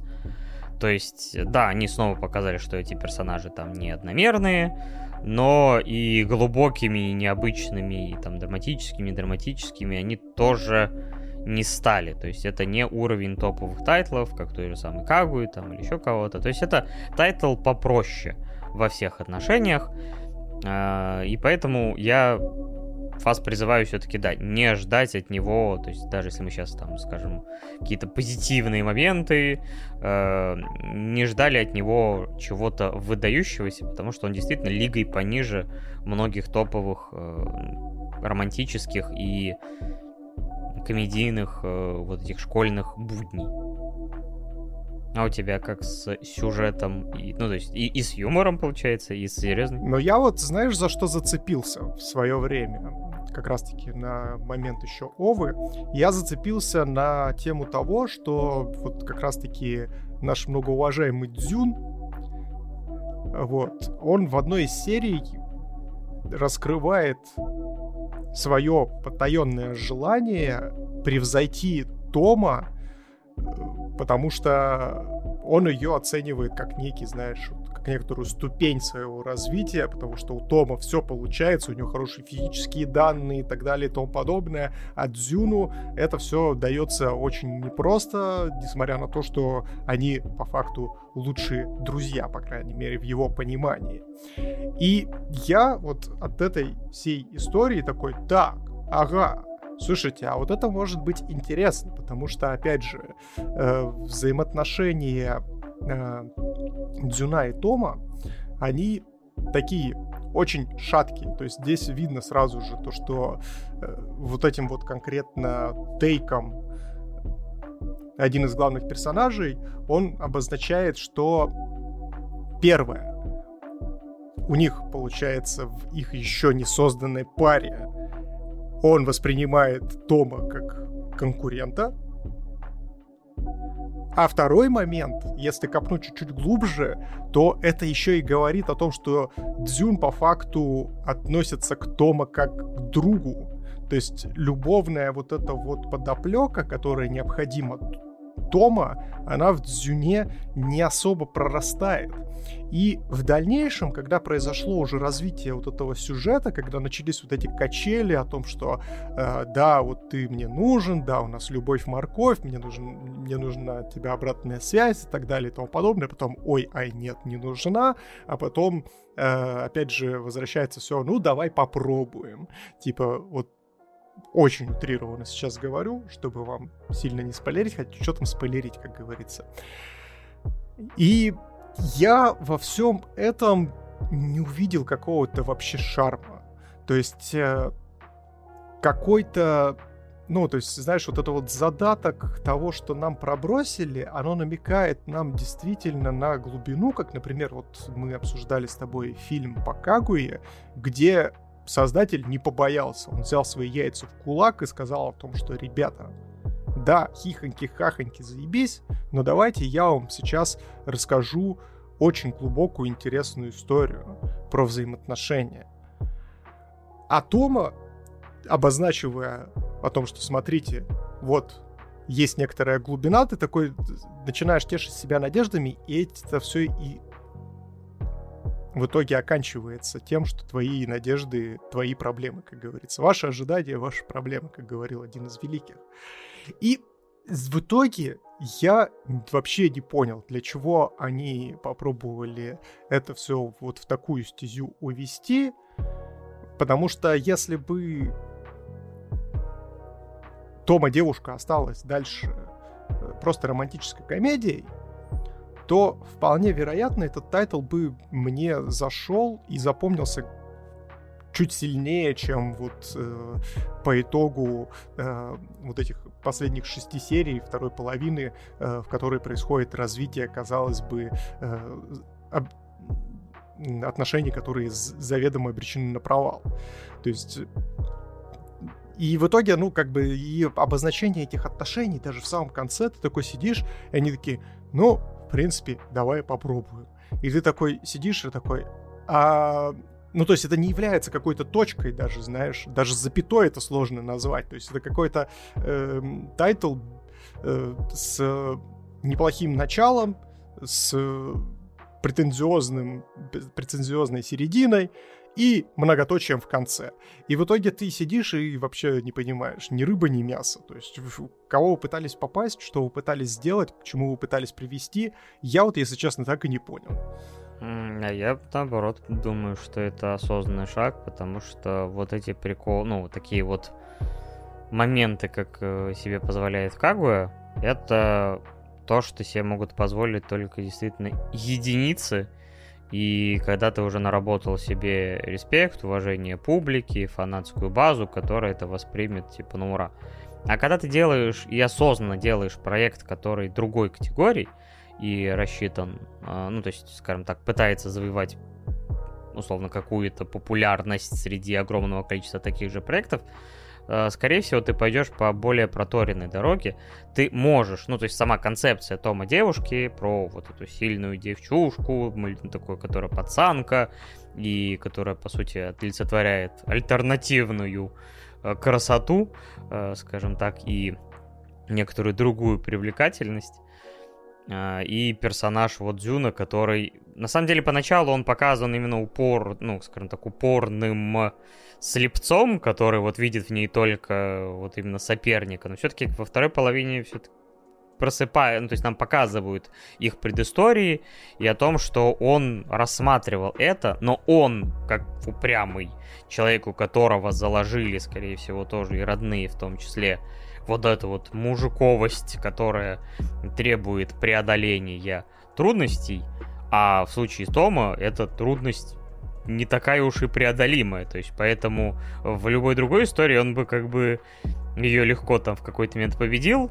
и все, и типа они бы уже могли там, типа, как сказать, э, на- на- начать новый этап все-таки уже не братанов соперников. И плюс вот это показывает, что в конце, например, батя Тома, который все равно тоже вот в эту всю историю, что типа нужно победить, теперь вот ты победил мою дочь, условно, теперь победи меня. То есть это во многом вот это такая история про закостенелость традиций, которые иногда могут мешать. А, и, скажем так, нужно бороться с какими-то стереотипами и, вот, то есть, и, и, с этой чрезмерной мускулинностью. Но это я себе тоже надумываю скорее, нежели это проект. Поэтому они просто свели это к более какой-то комедийной истории, типа вот надо победи батю, все, будем вместе. А вот именно развитие их отношений, оно действительно немножко шаткое, и ты понимаешь, что вполне возможно, что, типа, если вы условно сделаете второй сезон, то вполне возможно, что его по-хорошему надо... Э, это будет такая драма про несовместимость, про разбитые надежды и все прочее. Мне кажется, что второй сезон превратится в ебучую турнирную арку. То есть он победил Тома, теперь нужно победить батю, потом придет дед, потом придет прадед, потом придет какой-нибудь злой супербывший, и, собственно, наш многоуважаемый Дзюн на половине пути такой скажет, да пошло оно сюда нахер, развернется и уйдет. Ну и поэтому понятное дело, что не будет никакого второго сезона, э, потому что создатели хотят, чтобы зрители в конце все равно умилились, порадовались за персонажей и, в принципе, как бы, ну, поставили какую-то там относительно высокую оценку. То есть, потому что пытаться сделать то, что ты не вывозишь, ну, действительно, может быть, не стоило замахиваться э, тогда, но тогда, мне кажется, это было бы еще более одномерным. И иногда, честно говоря, я уважаю, что вы хотя бы обозначили какие-то моменты и, ну, что называется, хочешь додумать, додумаешь для себя, но ты понимаешь, что это продукт массовый и все-таки легкий. То есть у них все-таки, наверное, да, не очень получилось сделать баланс, что типа и вашим, и нашим, они все-таки в итоге свели все вот к стандартному сладкому финалу, чтобы ты такой, о, я так рад за них. я правда, я так рад за них. И за ту же самую Кэрол. Ну, а я вот, я на самом деле просто, ну, не люблю тайтлы, которые э, топчутся на пороге и не заходят в квартиру. И поэтому для меня Тома девушка это вот как раз-таки тот самый яркий пример, когда э, действительно замах лошадиный, а удар муравьиный, знаешь, в детстве так говорили э, во дворе у меня. И здесь примерно вот то же самое. То есть, да, вы обозначили мускулинность, и в эту мускулинность можно действительно качественно и круто копнуть, потому что, опять же, э, кто-то в этом обязательно увидит повесточку, безусловно. Вот. Но на самом-то деле эта проблема, она присутствует в обществе, и она достаточно ярко обозначено, потому что, ну, не каждому мужчине хочется изображать из себя какого-то альфа-самца, который готов там и мамонта притащить, и еще что-то сделать, потому что, ну, банально, человек не такой. Ему это не интересно, у него другая сфера интересов, у него другое понимание жизни, другие моральные и жизненные приоритеты как таковые. И Здесь, наверное, я лишь подытожу свой эм, спич тем, что, ребят, э, не идите на поводу мы хоть все животные социальные, но не идите на поводу стереотипов, потому что эти стереотипы очень злую шутку могут с вами сыграть. Вы можете прожить просто банально не свою жизнь. Как, например, э, часто бывает, э, вот этот закостенелый тоже стереотип о том, что мужчина должен построить дом, посадить дерево и вырастить сына. И люди вот эти три составляющие берут себе практически в цель своего, своего существования, в цель своей жизни. И к концу, когда достигают вот эти навязанные обществом мечты, стремления и так далее и тому подобное, ты остаешься как вот в сказке про золотую рыбку, как та самая старуха у разбитого корыта, когда ты понимаешь о том, что а я же не этого хотел, я же хотел чего-то другого. И поэтому я могу лишь вам посоветовать оставаться собой и очень жаль, что, к сожалению, Томо-девушка в эту сторону не копнула и не показала такую, например, сторону монеты.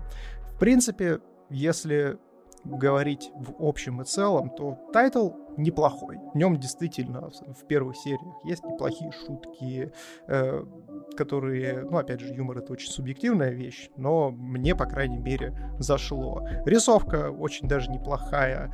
Тома очаровательная, как персонаж, вообще э, практически best girl э, этого года, но не будем забегать вперед, это мы будем в конце года обсуждать. И я от себя поставлю этому тайтлу 6 из 10. В принципе, если вы посмотрите, то вы можете провести пару вечеров очень, за очень ненапряженным и вполне себе смотрибельным тайтлом. Ну, а я считаю преступлением не упомянуть, какое все-таки золото дуэт Карл и Гунда еще раз. Потому что они, как и полагается многим э, прикольным анимешкам, э, гораздо более иногда интересные э, и смешные, нежели главные герои. Это правда, это правда. Гунда вообще со своими вот этими манипуляционными э, механиками и э, дедуктивными способностями и периодически вытаскивала все на своих плечах. Да, ну и Карл, которая, типа, выглядит как самая типичная блондинка в истории, но э, не все так тоже с ней по ростам. Я же от себя поставлю, наверное, 7,5. Я хорошо провел время, я не ожидал от него какой-то большой глубины, поэтому он меня в этом плане все-таки не разочаровал, э, по крайней мере, сильно.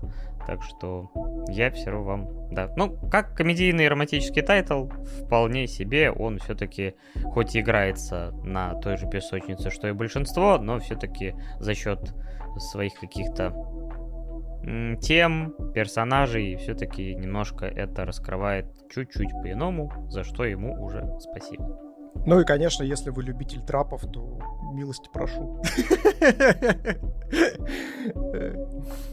Ну что, мы с тобой обсудили ловушку, ловушку байт ловушкера, байт Джокера, It's a Trap, как говорится, аниме. И теперь мы переходим к очередному It's a Trap, только в лице легендарнейшего режиссера Масаки Юоса. Абсолютно верно. И обсуждать мы с вами будем настоящий, настоящий свежак Инуо «Рождение легенды». Знаешь, он такой свежак, что вышел в Японии больше года назад. В 21 году. Как и всегда, 2D деды актуальненько. Не, 21 год, если я правильно понимаю, он где-то там на фестивалях вообще побывал. То есть это 28 мая, это, наверное, какая-нибудь японская э, премьера. А у нас э, он в кинотеатрах оказался 2 марта, ну и наконец-то оказался уже на цифровых площадках в общем доступе. И мы его посмотрели. С творчеством Масаки Юасы я пока знаком не так широко.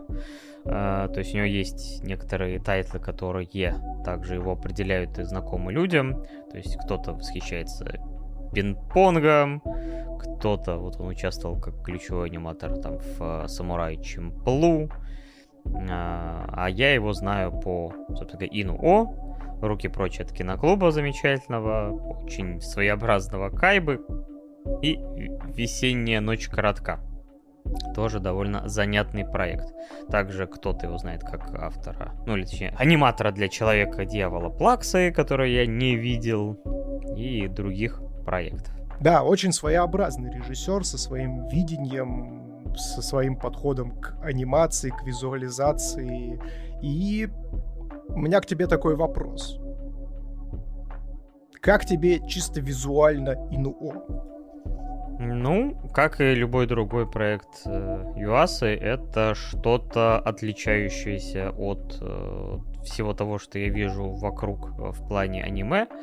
Это при том, что он, ну, точнее, он очень любит анимацию как таковую, он любит очень рисовать движения, но при этом иногда ему абсолютно пофигу на там, дизайн персонажей. Ну, не совсем, но э, многие персонажи, особенно второстепенные, будут нарисованы настолько просто и, кажется, даже небрежно, что это будет какой-то говорящей массой. А, то есть и даже главный герой, тот же самый Томана, когда, например, там он вступает, ты все рассмотришь и понимаешь, что там не миллион линий на его лице, то есть это все очень такое гипертрофированное, даже, можно сказать, карикатурное, а во главу глаз ставится именно движение всего и вся. И анимация, вот, как-то а, анимация в его произведениях э, превалирует над э, всем остальным. Но да, он очень зациклен на пластике, на передаче именно действительно движения. И на удивление я очень удивился, когда э, начал считывать в ИНУО какие-то движения мимики. Ну, то есть такие, знаешь, микродвижения именно лица.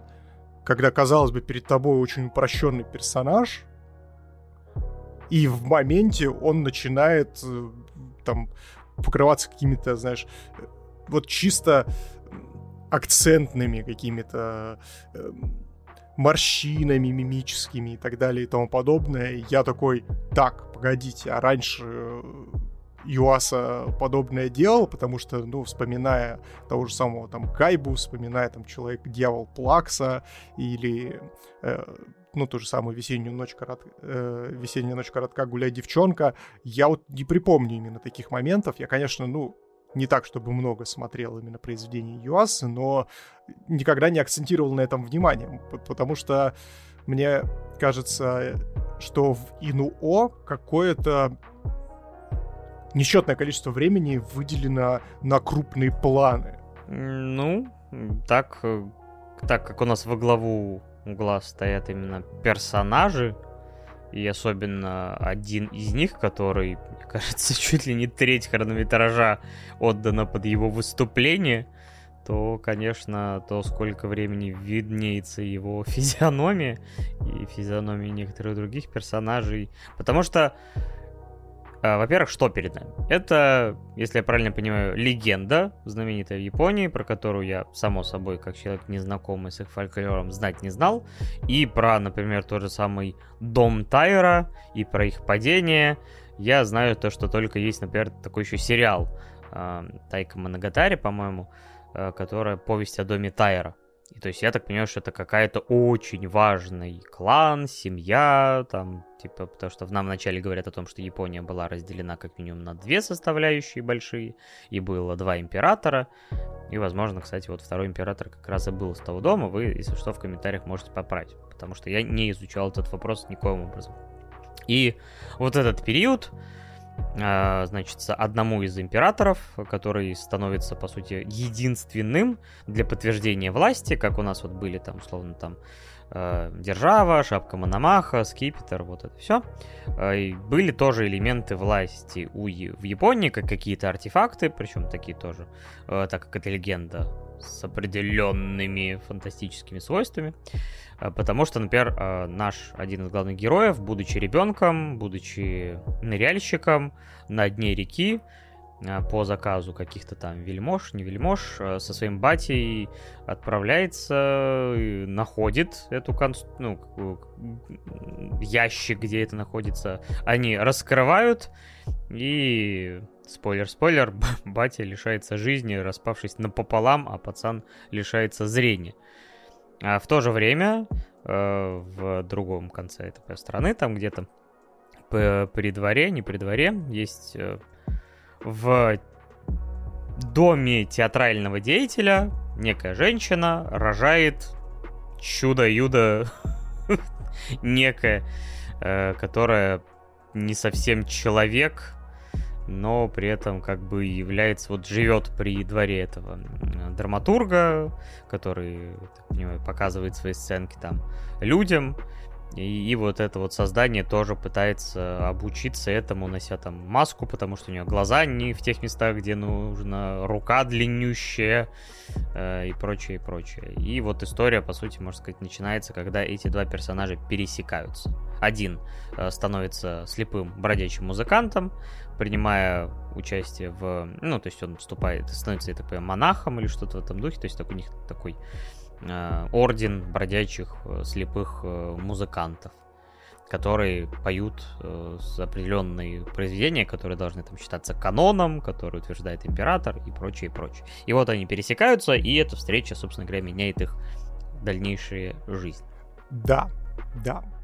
Ну и я здесь, наверное, вклинюсь, и это будет такой небольшой амаш, который я считал и который перекликается с моим вопросом к тебе.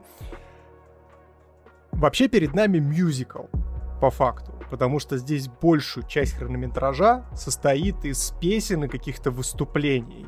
А, здесь конкретно, как Паша правильно сказал, у нас Инуо, он начинает выступать э, в театре танцоров, который называется «Но».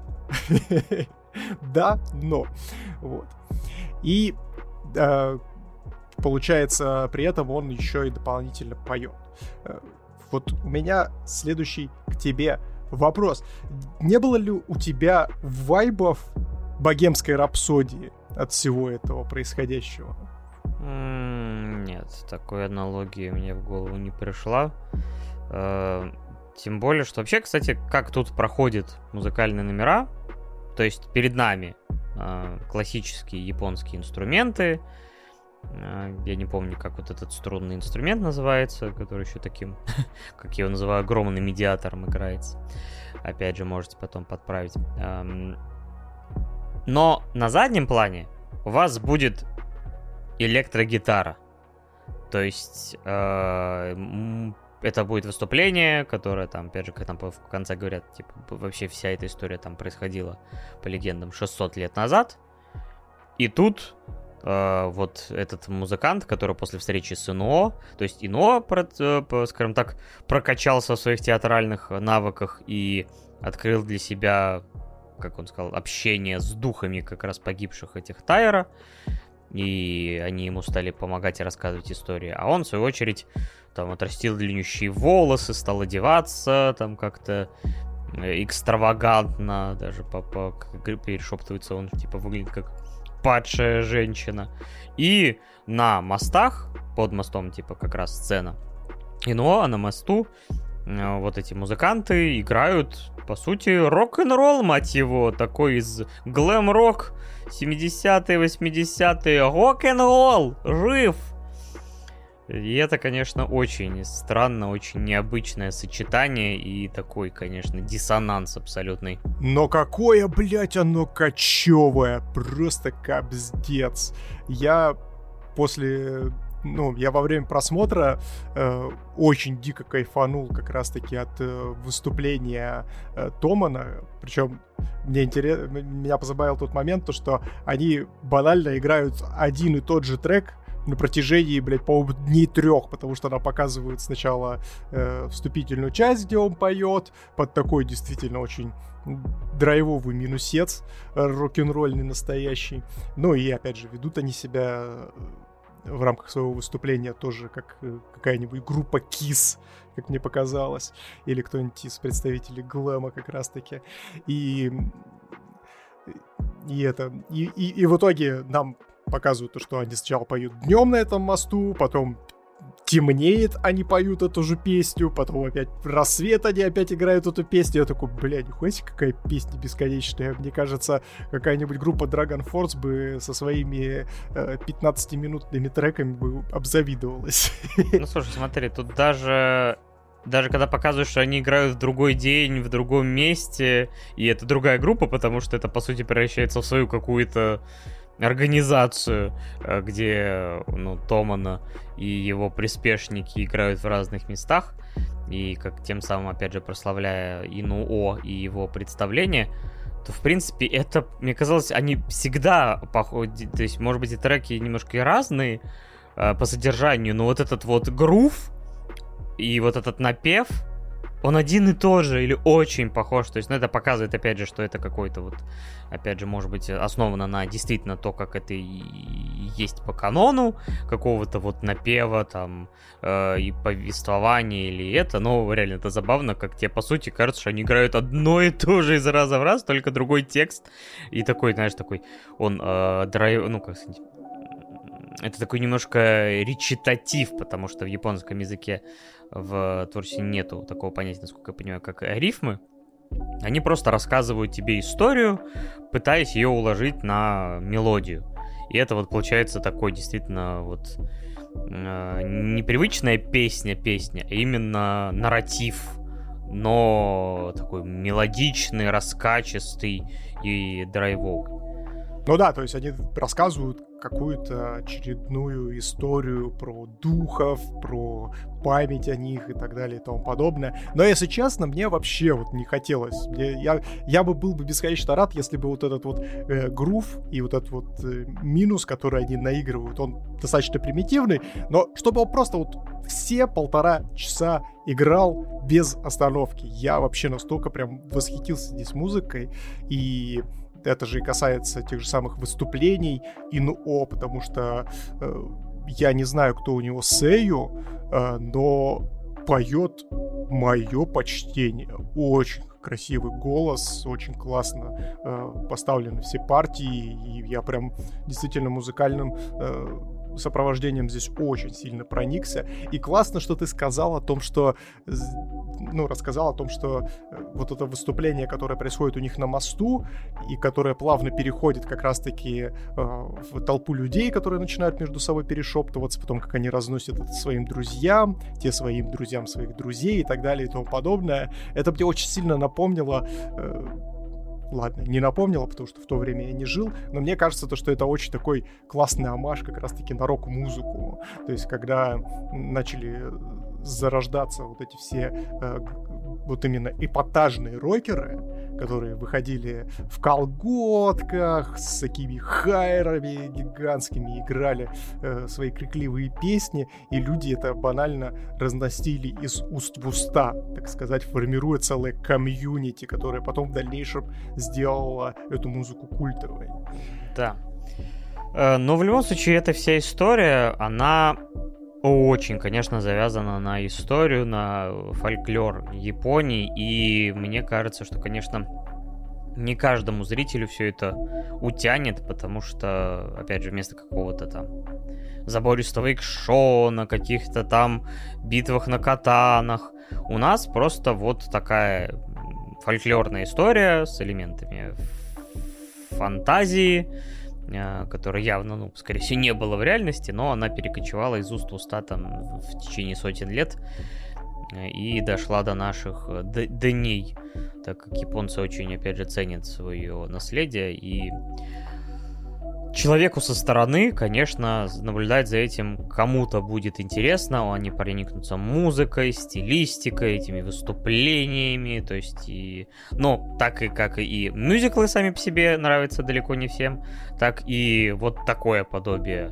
аниме-мюзикла тоже может зайти далеко не каждому, но сделано все, конечно, очень и очень здорово во многих э, смыслах. Хотя я, честно говоря, не настолько проникся, наверное, ни одной из составляющих, чтобы прям вот всем и каждому говорить, что и ну, блин, это вообще всем надо посмотреть. Но, если вы ценитель ЮАСы, если вам э, просто вот хочется послушать что-то необычное в плане музыки, потому что это, ну, действительно ощущается вот этот сплав современного там или какого глэма 80-х, 80-х и древней Японии, но это не каждый, не каждый день увидишь и не в каждом произведении. Даже которое касается, вот опять же, прошлого и э, фэнтези-элементами.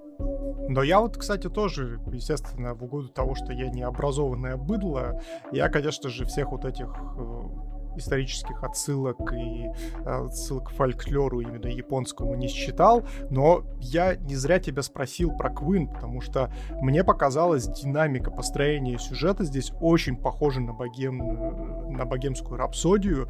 Именно экранизацию? Да, она очень похожа, потому что э, нам сначала э, презентуют, получается, э, персонажей, потом включается музыка, нам показывают выступление, развитие персонажей в рамках выступления, о том, как они развиваются, как они улучшаются, э, либо же просто идут по течению, плывут по течению. И в конце я вот прям вот дико от финального выступления Инуо словил как раз-таки вайба вот этого лайф-эйда в богемской рапсодии, когда они выступали, когда ты понимаешь о том, что ставки, блин, бесконечно выросли для персонажей, и что сейчас либо пан, либо пропал, и ты видишь вот это вот принятие вот этого парня, которого все банально ненавидели, презирали как раз-таки из-за его каких-то особенностей внешних, его эпатажности в том числе. И... Но теперь у него есть всеобщее призвание, и то, что он с ним в конце делает, это вообще просто меня на финальном вот этом аккорде с драконом вообще размотало к херам, потому что напряжение там какое-то вообще... Я не знаю, как Юаса это делает, но вот он в моменты, казалось бы, когда ты не до конца считываешь, не до конца понимаешь даже, что происходит, но ты понимаешь то, что сейчас, блин, ставки повысились бесконечно, когда вот, э, особенно на моменте, где старый учитель Инуо как раз-таки вернулся к этому древнему артефакту из самого начала, благодаря которому как раз-таки Инуо и появился, и ты такой, бля, ща будет разъеб. И в итоге это все заканчивается очень классным таким мазком. По стенам. Это правда. Это правда.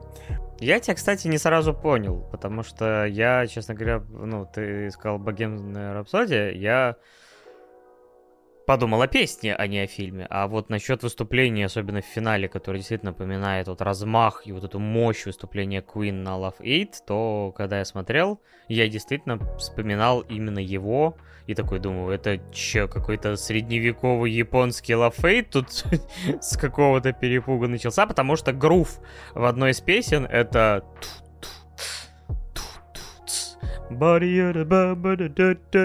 ну, это вывел ракью, мать его, ну, типа, не дать не взять. То есть это, типа, один в один вот этот вот круг. Да, причем самый прикол в том, то, что они даже разгоняют толпу примерно так же, как это делал, допустим, Фредди, э, который выходил на сцену, стучал ногами, хлопал в ладоши для того, чтобы завести толпу, чтобы толпа повторяла за ним. И здесь примерно с этого же начинается такой, да вы ладно, да вы охренели, вы сейчас вывел ракью, что ли, споете?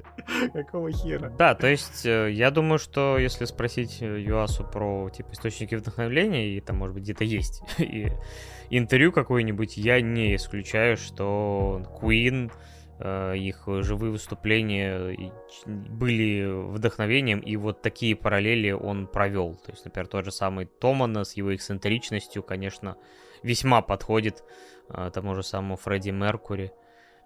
И ну О, по сути, кстати, является тоже какой-то чай, знаешь, это как будто бы Фредди Меркури поделенный напополам, потому что они оба весьма эксцентричные, весьма умеющие работать с толпой, с публикой, давать им что-то новое, такое, э, то есть отдавать всего себя. Да, и это, кстати, еще и подкрепляется классно посылом вообще всего произведения о том, что Сейчас, возможно, будут небольшие такие спойлеры, поэтому, ребят, если вдруг вы хотите избежать, мы тайм-кодик оставим, конечно же. Вот. Э, потому что то, что происходит в финале, когда по факту э, ставится, ну, Ину-О ставится на распутье о том, что либо он продолжает заниматься своим делом, и получает вот это всеобщее признание и так далее и тому подобное, либо он уходит в стан по факту преступника, потому что начинается там полноценная, э, ну не военная, а вот именно цензура со стороны диктатуры, когда запрещают просто банально им петь свои песни, которые они придумали. От того, что они канон. Вот до чего доводит эта приверженность к канону. Но там это еще и круто сюжетно обосновано, потому что у нас же по факту идет противостояние двух э, очень серьезных э, представителей знати. И, естественно, представитель знати приходит и говорит о том, что, ребята, что вы поете, уже не канон. Давайте петь вообще что-то другое, что будет нашим каноном, своим собственным. И, то есть это вот противостояние именно э, какой-то э, в рамках пропаганды, цензуры и так далее и тому подобное. Это очень круто обыграно. И то, как э, тот же самый э, Тамона до самого конца стоит и держится, это был вообще очень сильный момент. Я прям очень сильно проникся этим персонажем, настолько прям мне за него было, знаешь, как-то боязно и грустно, потому что когда его уводят эти стража, получается, и ломает ему ноги, а потом он со сломанными ногами э, идет в сторону кладбища и затем на свою казнь. Это, блин, вообще очень сильный момент. Причем самое интересное то, что этому моменту буквально уделено 5 минут хронометража. То есть он, казалось бы, вообще прям очень быстро такой нарезан. Все происходит ультра стремительно, но при этом Юаса, как настоящий гений режиссуры, умудряется э, вот, каждой сценой стопроцентное попадание в твое сердце сделать. Но при этом Инуо, он тоже делает выбор, типа, и кажется, что, ну, как сказать, что это эгоистичный выбор, но он же все-таки пытается и Томана спасти, потому что думает, что он ради своей жизни спасение. Он все-таки откажется, потому что ему сказали, ну, император говорит, ну, или Сёгун, э, говорит о том, что, ну, либо ты вот отказываешься от своих песен, и соглашаешься, что, типа, и вот эти ребята все расформированы, которые тебе помогали, э, либо, типа, вы все преступники, но, типа, у них будет условно выбор, ну, отказаться и там, ну, разве что там наказание публичное вытерпеть, но не смерть. И вот он как бы соглашается, отказывается от своего детища, которое, собственно говоря, сделало его тем, кто он есть, и трансформировало его физически в прямом смысле. Э, он, наверное, рассчитывает, что Томана как бы, ну, ради своей жизни откажется. А вот он за то, что он не отказывается от того, что сделали его им. Да, это правда. Ну и к финалу, конечно же, это все дополнительно обрамляется, казалось бы, очень простой идеей, завязанной на том, что каждый художник, каждый творец, естественно, хочет оставить после себя какое-то наследие. Да и, в принципе, каждый человек. Ну, то есть, если мы сейчас на данный момент, в текущем моменте времени, не задаемся этим вопросом о том, что а, к чему я пришел и что я после себя оставлю, то, естественно, каждый э, по прошествию с, с, по своему жизнью, жизненному пути придет вот как раз-таки к знаменателю, в котором задастся вопросом. Так, хорошо. А что я после себя оставлю? И это классно перекликается с, э, допустим, фигурой Инуо, потому что когда он начинает видеть духов, это духи тоже неупокоенные, которые после себя не оставили наследия, потому что почему не упокаиваются души, например, в, разных э, фольклорах? Потому что либо о них забывают, либо о них никто не вспоминает в дальнейшем, либо же, опять же, происходят какие-то насильственные действия, которые удерживают их на пограничии между загробным миром и миром живых.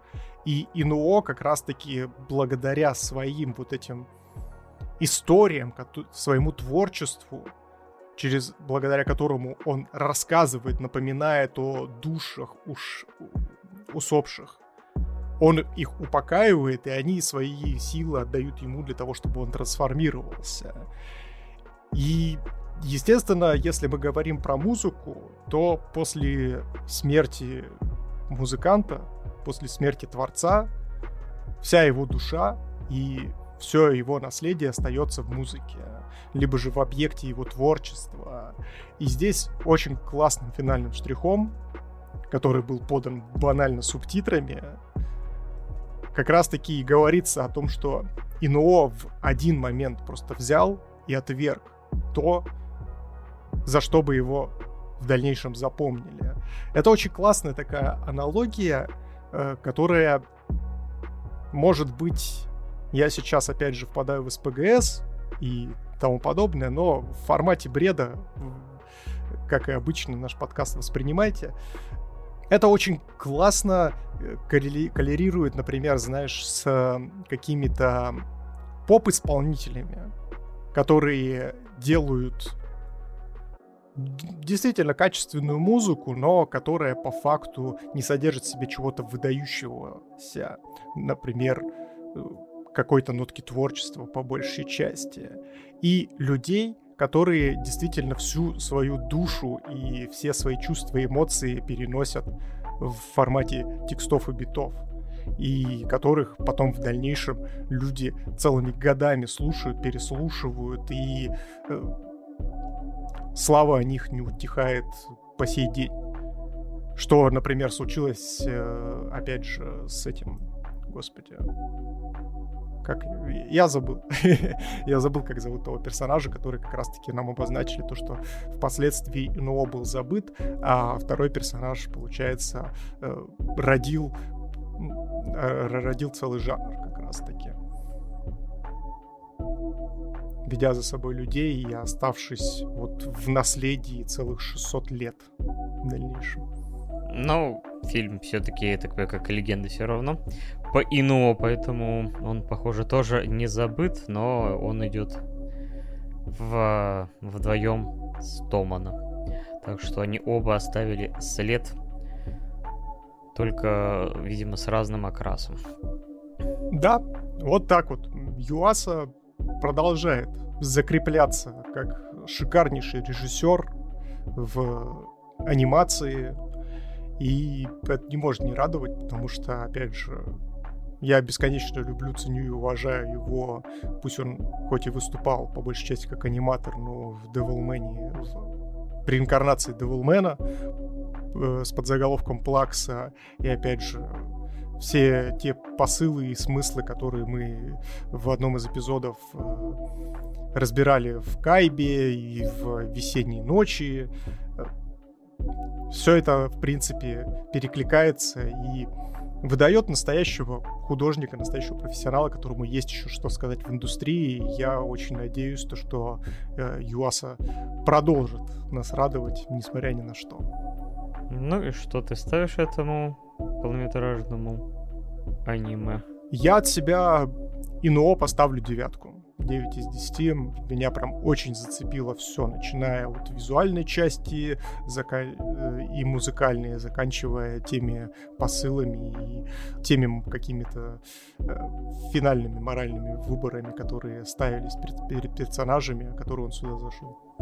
Ну, а я со своей стороны поставлю восемь с половиной. Меня цепануло, но не так сильно, наверное, как тебя но произведение интересное, не хайповое, поэтому, если кого-то заинтересовало, посмотрите. Мне кажется, что, возможно, получите интересный и необычный опыт визуальный и музыкальный.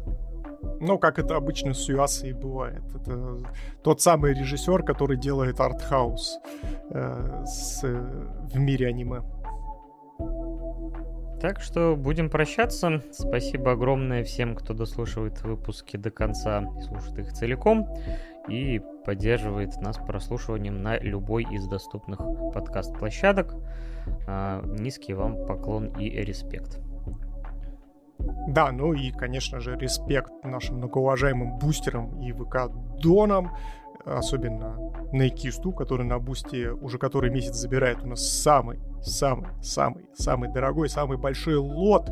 И, естественно, для этого он и тоже один из самых э, дорогих и близких к нашему э, сердцу бустеров.